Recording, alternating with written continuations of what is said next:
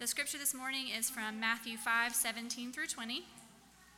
Do not think that I have come to abolish the law or the prophets. I have not come to abolish them, but to fulfill them. For truly I tell you, until heaven and earth disappear, not the smallest letter, not the least stroke of a pen, will by any means disappear from the law until everything is accomplished.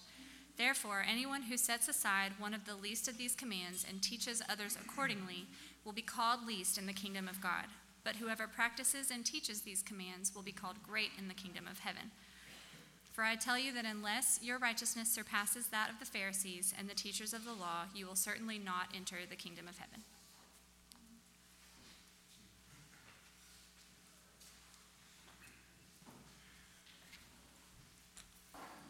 All right, we're um, continuing our series through the Sermon on the Mount this morning, and and really this week we get to a, a major transition in um, that sermon because let me just remind you up to this point, Jesus started off by teaching us, first of all, uh, who it is that the citizens of his kingdom um, really are. And he said that by their very nature, um, those who become his children will exhibit a character of life that really he talked about in the Beatitudes. Uh, in other words, those who are children of God will see themselves as poor in spirit rather than needing um, a spiritual boost. Um, they will be people who mourn over their sin instead of trying to justify or defend their actions. Uh, they will be meek instead of uh, boastful and competitive.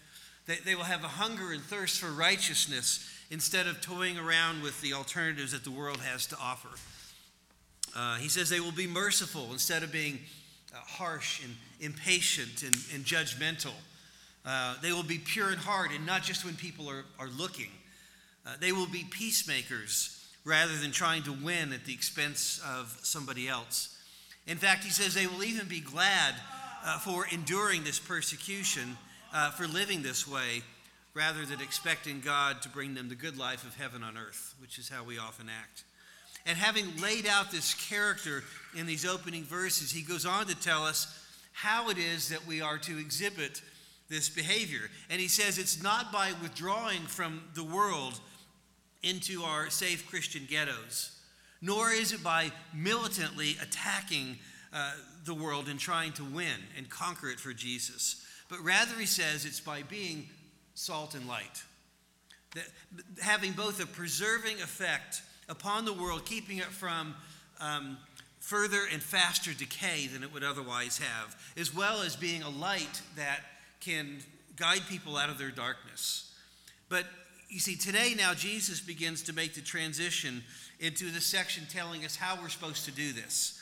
And it's a section that really runs on for a couple of chapters, it's a lengthy one. And essentially, what Jesus says here is that the way to go about this is by living a life of righteousness, a deep righteousness. But before he gets into all the details of what this righteous life uh, is going to look like, uh, he starts with two basic principles that lie beneath this new life that he's talking about before he gets into those specifics. And that's what I want us to hone in on together here this morning. And, and the two main principles that Jesus lays out that kind of undergirds everything he says about the law are this. He says, first of all, everything that he's about to tell you is in full and complete agreement with everything that the Old Testament has taught. But then, secondly, that everything that he's about to tell us is in full and utter disagreement with everything that the religious leaders, the Pharisees, taught. And those are two assumptions that we need to spend some time looking at. And so, before we get into the details of how Jesus describes righteous living, let's take a look at these two principles and see what we can learn from them. And, and listen, it, it's very common these days to hear people saying, um, you know, I really love Jesus. I love the teachings of Jesus. I love all the things in the Bible that Jesus uh, talks about, but I just don't like the theology of the church or of the Apostle Paul. I don't like all this emphasis on sin and repentance and holiness. I just want to hear about the love of Jesus and the forgiveness of Jesus. And, you know, can't we just all get along? You know, that's what Jesus' message was all about. But look at this Jesus clearly talks about both holiness and forgiveness. For Jesus, it's not either or, it's both. And, and so I think this explains a little bit of the background for the way Jesus' life played out and why it was that he faced such incredible opposition from the religious leaders of the day. Because, I mean, think about this the entire Jewish system was based on highly trained priests who came from all the right schools. They had been brought up within that system as they worked their way to the top. And, and here's Jesus quickly becoming the most popular teacher out there, and yet he didn't go to any of their schools. And he didn't have any credentials. And so they despised him. But even more than the system itself, Jesus didn't spend all of his time merely expounding the law, though he did that, as the Pharisees did, but he also talked about mercy and grace and forgiveness. But even worse in the eyes of these religious leaders, Jesus mixed the insiders and the outsiders together, treating both the sinners and the good religious people as equally being in need of rescue from their sin. And so the questions naturally began to arise Is Jesus against the Old Testament? Is he only about grace and forgiveness? Are his teaching something totally new we've never heard before? Is Jesus now maybe starting a new dispensation of grace that does away with the Old Testament law? And so Jesus addresses all those questions here. And, and as he does so, he gives us a working theology of how the Old and New Testaments relate to one another. See, is Jesus here abolishing the law with a new religion of grace? Or is he merely expounding on the continuing law with all of these illustrations and parables and stories? Or is he giving us something entirely new? And listen, entire denominations are divided today over the answers to these very questions. And so it's very important for us to understand this. Now, before we try to understand everything that Jesus is saying here, let's just define our terms for a little bit. When Jesus is talking about the law here, he's referring to the entire Old Testament, right? Which is important for us to understand because once we get to verse 21, all the way through the next several chapters, he's only dealing with one aspect of the law, the moral law. But at this point, Jesus is referring to the entire uh, Old Testament law, which included the moral law, right? Which were the ongoing ethical commands of God, things like the Ten Commandments. And then you had the judicial law or the civil law, laws that governed the nation of Israel and, and gave them ways of uh, behaving and relating. And then you had the ceremonial laws that had to do with the, the sacrificial system and all the rituals for uh, worship uh, of the community. And Jesus here says that he has come to fulfill all of them. Now, we'll get to the word fulfill and define that one in a minute. But for now, what I want us to deal with is do we have to keep all of these laws today? Do we have to keep any of these laws today? Are, are we under any obligation whatsoever? And, and of course, very few people would say that we no longer have to keep the moral law. Even the secular world values the wisdom that comes from the Ten Commandments. You know, people say, of course, we should love our neighbors ourselves. but what about the civil laws? I mean, certainly we don't keep those because they were for the nation of Israel and we're not Israelites. And of course, we don't offer um, sacrifices anymore uh, because we believe that Jesus was the final sacrifice that ended the need for any more sacrifices. And so the, the question naturally arises does that mean that we just throw all those laws away? Are there portions of the Bible that do not apply to us sitting here today? Well, not so fast, because I think the answer to that is both yes and no.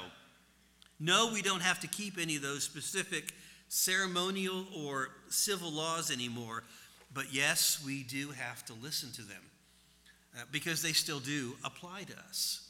Well, how? Let me explain this a little bit. Let, let me just give you an example. Take the example of the Old Testament laws about weaving two kinds of cloth together or about uh, plowing with two different kinds of animals. Uh, besides the obvious, plowing with a big ox and a little, you know, colt, you're going to go in circles.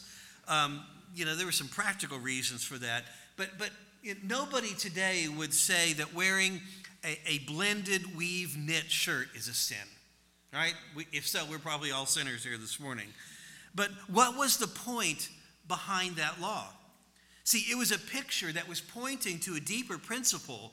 It was a whole lifestyle for them that the Apostle Paul was able to summarize in a single verse Do not be yoked together with unbelievers. For what do righteousness and wickedness have in common? Or what fellowship can light have with darkness? Now, listen, I want you to think about this for a minute. Here's the nature of how prophecy works. Frankly, here's the nature of how talking about anything in the future, anything that's unknown, works. When, when you're talking to somebody about something that's yet to come, more often than not, you have to paint elaborate pictures in order to depict it for them. And let me just give you a practical example outside of uh, theology. Uh, let's say, for example, I'm trying to give you directions uh, to a place that you've never been before. And if I do that, I'm going to give you an awful lot more uh, picturesque detail. I'm going to tell you about landmarks along the way, this great big red barn, you'll see it on your left. I'll talk about the gas station on the right and this big ugly sign. I'll give you all of these details and pointers so that you can be prepared to know where you're going. But if I'm merely reminding you of a place that you've been a few times, it just takes a simple reminder. Right? You know, it's just it's on Maple Street, just down from the Millers. Oh yeah, yeah, I remember that. And see, what the old what for the Old Testament people was a living, breathing principle: do not be unequally yoked uh, with unbelievers. It embodied a whole lifestyle. Whereas for New Testament believers who don't need the rule anymore because Jesus has come. And so now all Paul has to say is, and guys, you remember this. Now, just don't forget it. When you yoke yourself together with an unbeliever, it's going to lead to trouble for you. Right? Just don't do it. Don't marry an unbeliever. Don't ethically bind yourself to an unbeliever in business. And so, though the particular law of weaving two kinds of cloth together does not apply to us anymore, what the law pointed to still does. And, and, and you can see this as well in things like uh, the Passover, for example. You know, we're not obligated to keep the Passover in that we've got to all go out and kill a lamb and spread blood across our doorposts. We don't practice that anymore. But we do have to hang on to what it teaches that only the blood of Jesus can cover and protect us from the angel of death. And, and listen, even today, you and I still live under uh, mere pictures of things that we can't yet understand. I mean, think about how does the Bible talk about heaven and hell? You notice that in the Bible, it always uses the word like. It's like a lake of fire, but you're never going to get burned up. So it's only like it.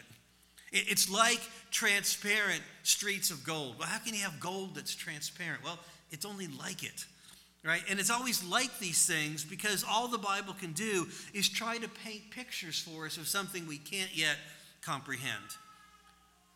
And that's why these, what these laws are always doing, right? So we don't have to obey the law of the civil law or the ceremonial law, but we do have to listen to and obey and we can even preach from the ceremonial laws because of what they pointed to.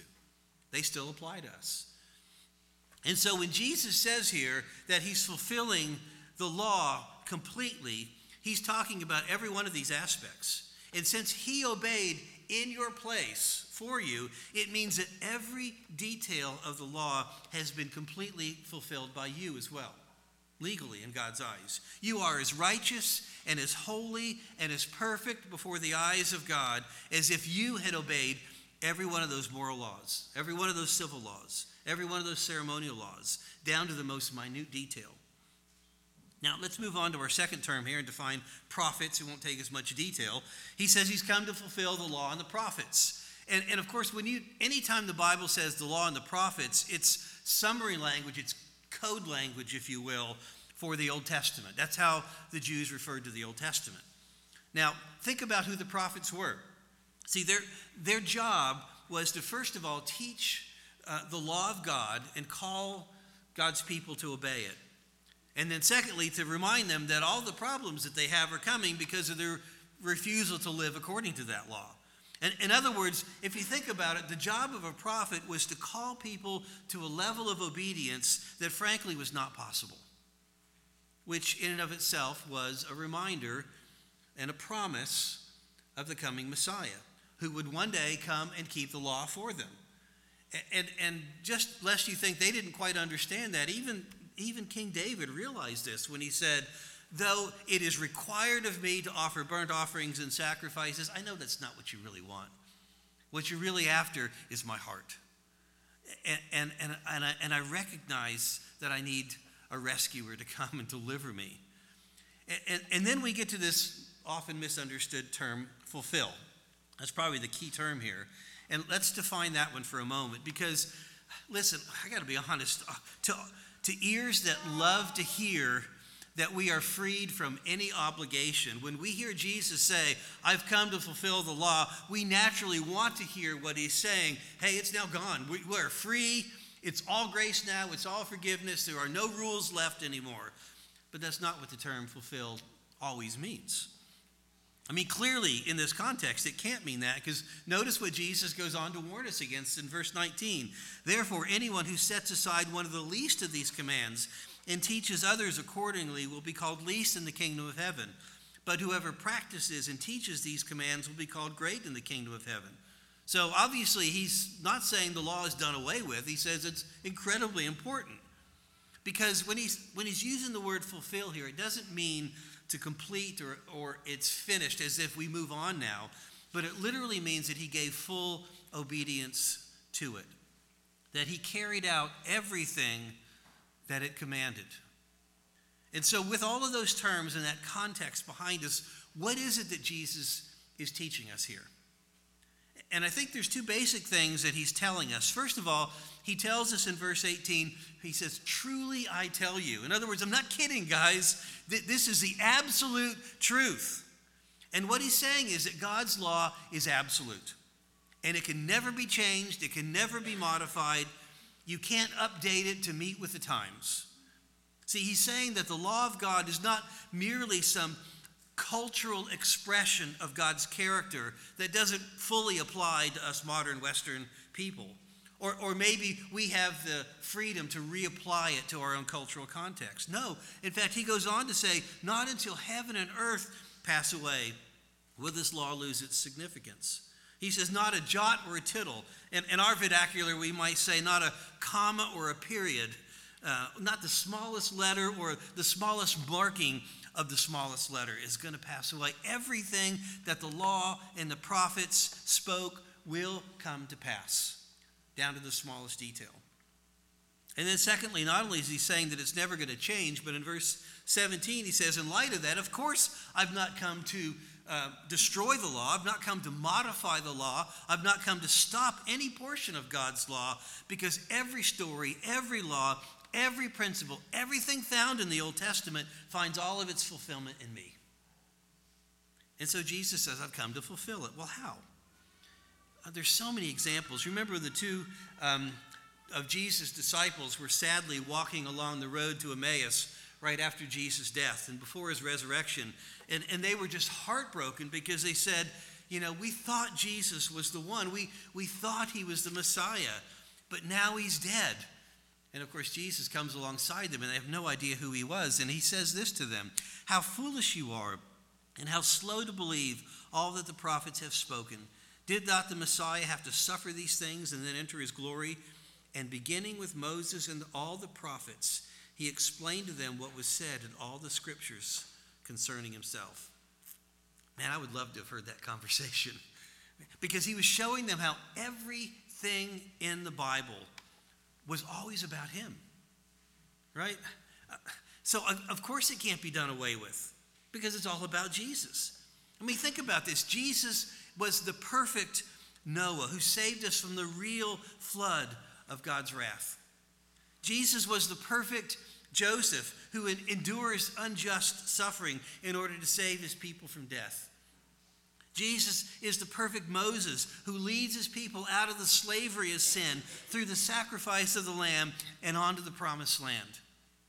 Jesus is the perfect David, leading his people as the true and just king. And on and on and on it goes. The whole Bible is about Jesus. All of the, everything in the Old Testament pictures and depicts for us Jesus' nature, Jesus' character, everything about who he is. And not only that, if you look at Jesus' teaching, all throughout his ministry, he quotes nearly every portion of the Old Testament as authoritative. When he says things like, This is what God said to you people, and he's quoting the Old Testament.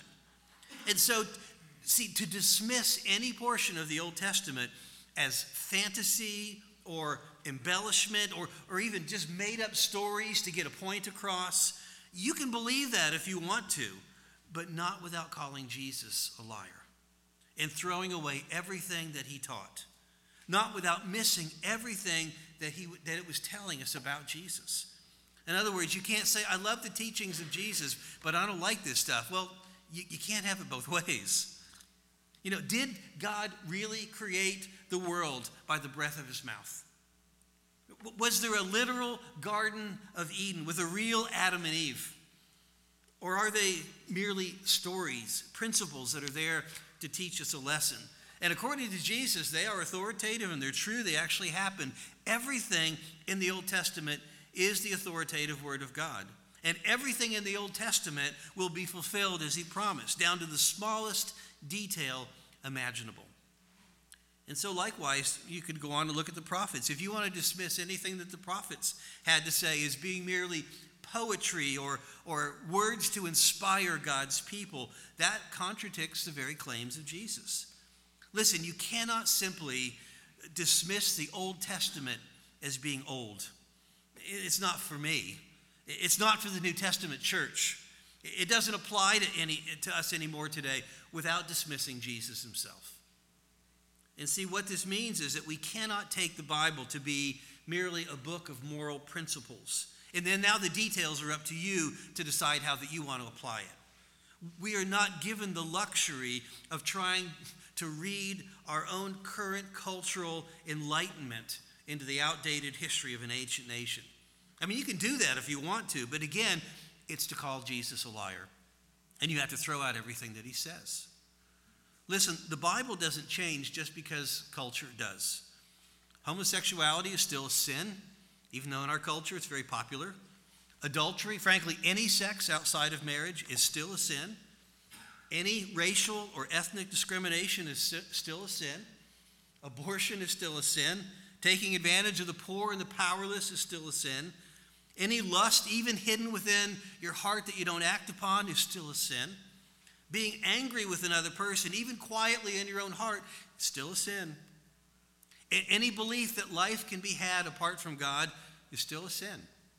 Any thought that God will accept me if I just try my best, it's still a lie.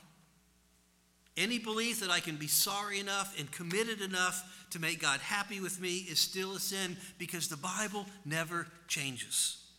And Jesus' attitude here was, I have come to obey it completely for you. And therefore, Jesus says that our attitude toward the law needs to be okay, I'm going to obey it fully too. And of course, that's what grace is for because, listen, we don't have to obey the law perfectly in order to find favor with God. Jesus already did that for us. Rather, we obey it because we have favor with God, because we want to be like Jesus. Listen, the law is a reflection of the character of God who made us and who loves us. And therefore, the law is a picture of everything that God is in the process of transforming us into. So, of course, we obey the law. We have to obey the law not to be accepted, not to be loved, not to get our prayers answered, not to get into heaven. Jesus did all that for us already, but we obey the law in order that we might become more and more what God has already declared us to be legally, because now our new hearts want to. See, the legalist is content to say, yeah, you better obey whether you want to or not. And, and, the, the method that you use is to coerce everybody into living right. Force your character to change. Use guilt and shame and the fear of losing your testimony to the watching world. Use whatever it takes to get your character in line. But the Christian says you obey because your new heart wants to. And if your new heart doesn't want to, you need to find out what's keeping you from wanting to and repent of that. See, you're already forgiven for it, whatever you're going to find, but you'll never be able to enjoy walking into the new life that God has called you to and is making for you eternally in heaven unless you obey more and more. So Jesus says, I have obeyed fully. Now, you guys do the same.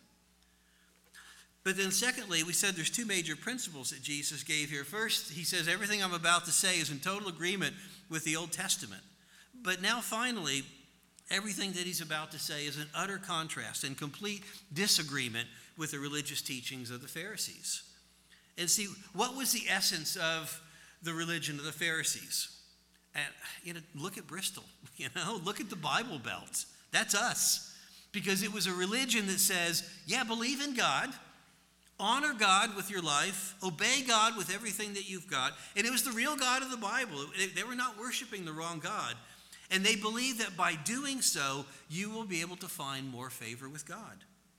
See, it was a religion that took everything that the Bible said and it focused it all on you and your responsibility.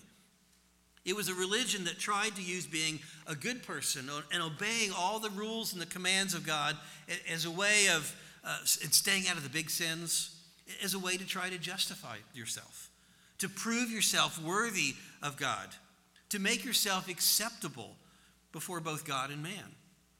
And listen, here's where it's possible to actually deny God by obeying God. You ever think about that? You can actually deny God by obeying Him because it denies what the law actually says. And we'll get into a whole lot more detail in the weeks ahead. But see, if your view of the law is that by keeping it, I can be saved. That by keeping it, God is more likely to answer my prayers today. That by keeping it, God is going to let me into heaven. Listen, that is the, that's the general religion of the Bible Belt. That, that's the religion of Bristol. You know, often I, you know, if you ask people around here, are you a Christian? The typical response is going to be, well, you know, I'm working on it. Right? I'm doing my best. I'm trying to live right. That is not Christianity. That is moralism.